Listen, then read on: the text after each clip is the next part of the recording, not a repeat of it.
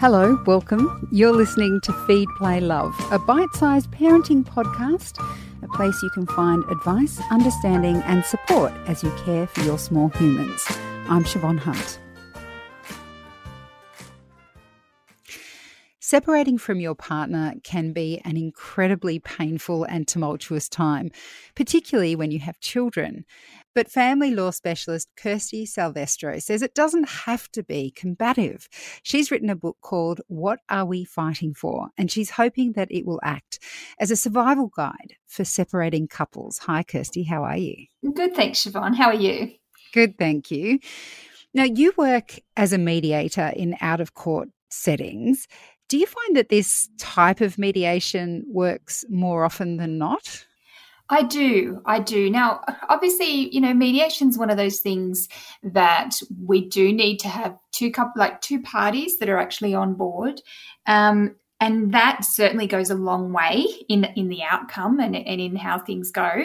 But yeah, look, as as a mediator, um, I find that if you get a, a, couple who are willing and wanting is probably the, the better word to try and reach reach a resolution, then we definitely get some really great outcomes.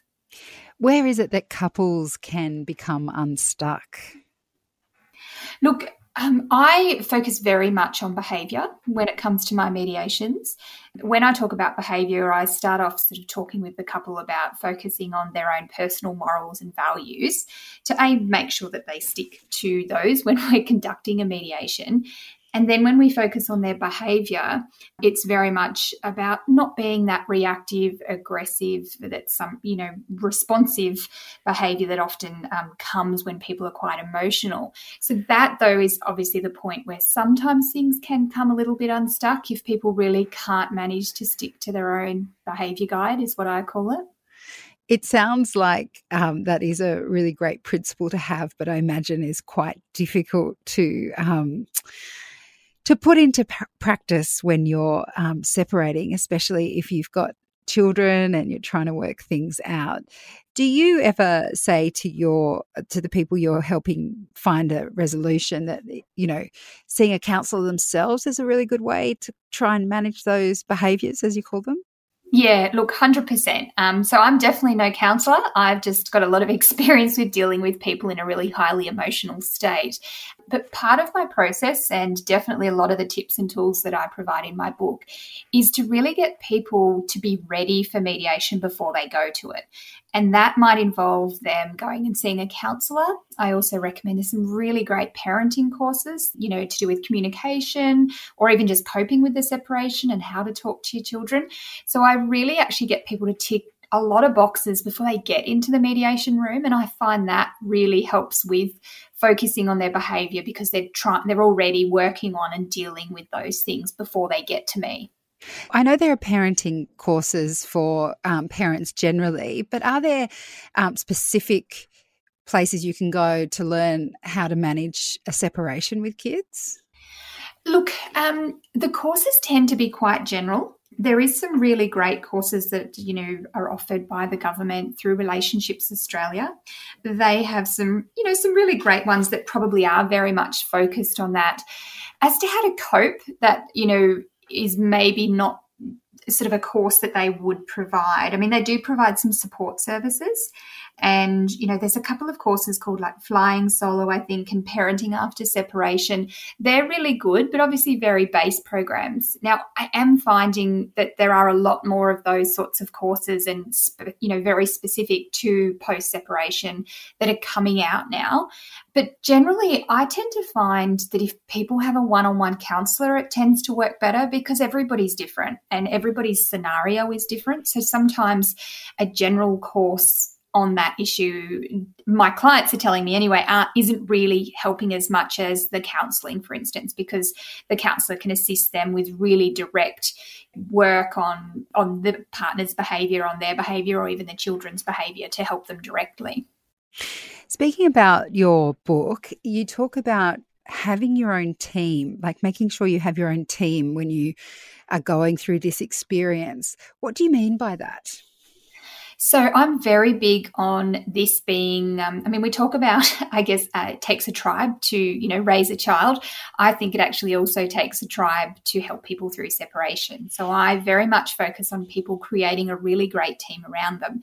Now that might look different for everyone, and that's one of the things I guide and work with couples to make sure we have created the right team around them before they do mediate or negotiate in some other way.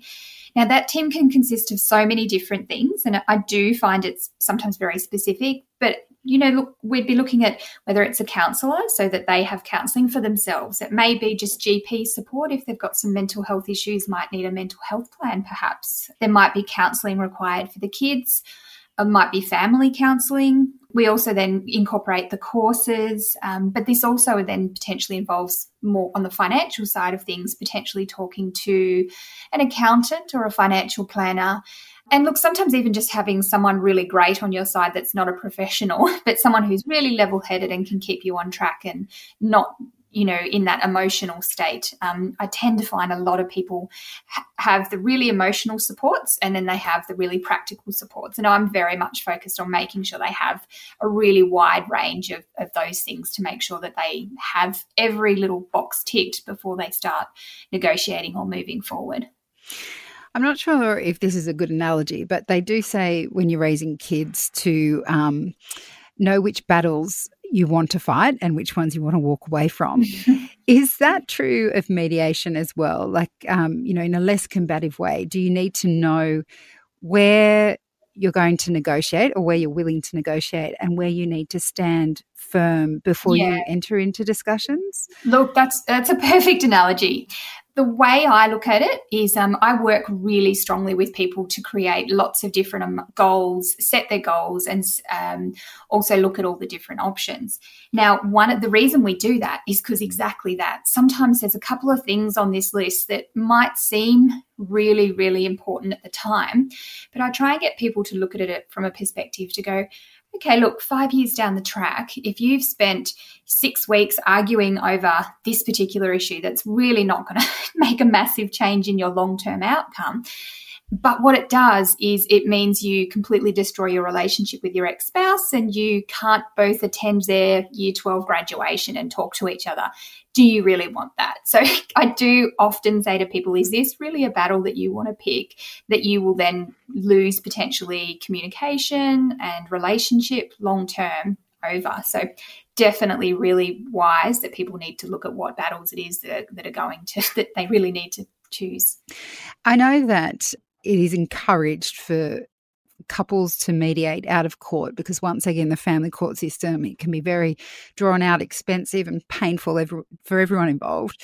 But if mediation is reached out of court how are those discussions or agreements made to last? I mean um, i guess if it was me i would want to know how it would become a lawful agreement and not just something that's um, written on paper or you know not an email not a handshake but something that should my ex-partner choose to renege on the agreement i can go back to it and say hold on a minute. This is what you agreed to. We need to stick to this plan yeah.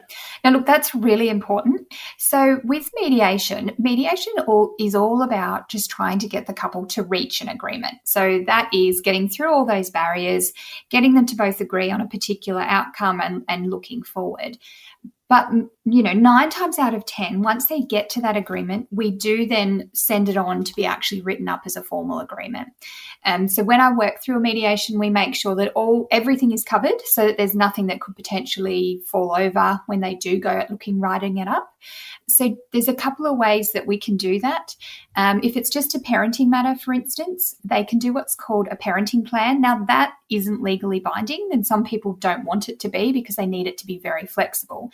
So that's really just evidence of their agreement, and they write it up, and it's it's formalized. And if they ever need to come back to it, they can.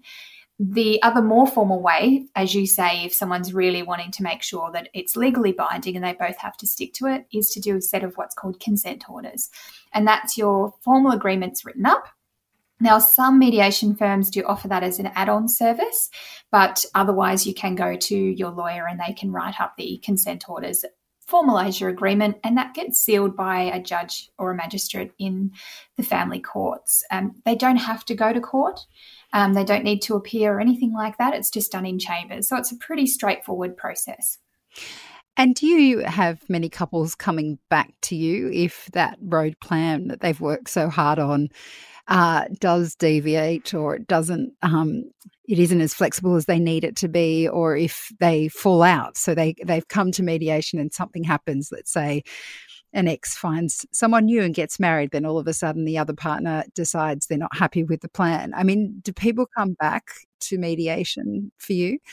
Um, I haven't had many come back, no, but it is something that does happen. If it's a parenting plan, often I get people to write in there that if some, or even in the consent orders, if there is a problem or a dispute in the future, rather than going to court, do come back to mediation and sit down and work it out again. Um, if something significant has changed, rather than going to court and getting, you know, uh, starting litigation, it's a really great option to be able to come back to mediation. But I guess in the past, I've probably had one or two over the, you know, maybe the last 10 years that have had to come back. And that was really due to some significant change in circumstances.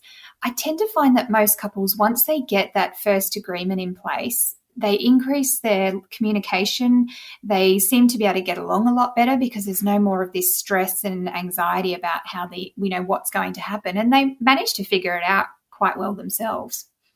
But as you say, I guess the key to mediation working is that both parties have to want it to work that way. Would you say that's right? Yeah, look, at the start, I mean, definitely. And usually that's when both parties want to actually go to mediation and really work. And they both have in their mind, I really would like agreement. I don't want to go to court. So that's usually the purpose of why they commence the mediation. Often during the mediation you, they might be at completely different levels where one's you know completely combative to what the other one wants. But that's i guess the job of the mediator to try and find all those differences work with them try and find some common ground and work on as many positive aspects of, of their um, situation as they can. So, I mean, certainly there are some couples that mediation is just not appropriate. Um, you know, we have to do quite vigorous intakes to make sure that it is, first of all, suitable for mediation. I mean, obviously, if there's some domestic violence or any other influences there that that could, you know, um, inhibit somebody's ability to be able to negotiate properly, then we do have to say, look, it's not suitable for mediation.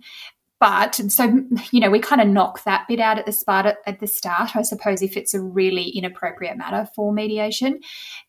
But the common ground is that most people do want to settle. So even though they might be a long way apart, we, we do have, we just have to work harder sometimes if they're on the complete opposite ends of the scale. Well, it sounds like a tough job, um, and I hope this book can help people find a more amicable way to separate. Thank you so much for speaking with us, Kirsty. Thank you. That's family lawyer Kirsty Salvestro. Her book is called What Are We Fighting For? And you'll find links to the book in the notes of this episode. Feed, Play, Love is a babyology podcast produced and presented by me, Siobhan Hunt. I'd love to hear from you, so if you'd like to get in touch, email me at feedplaylove at theparentbrand.com.au. See you next time.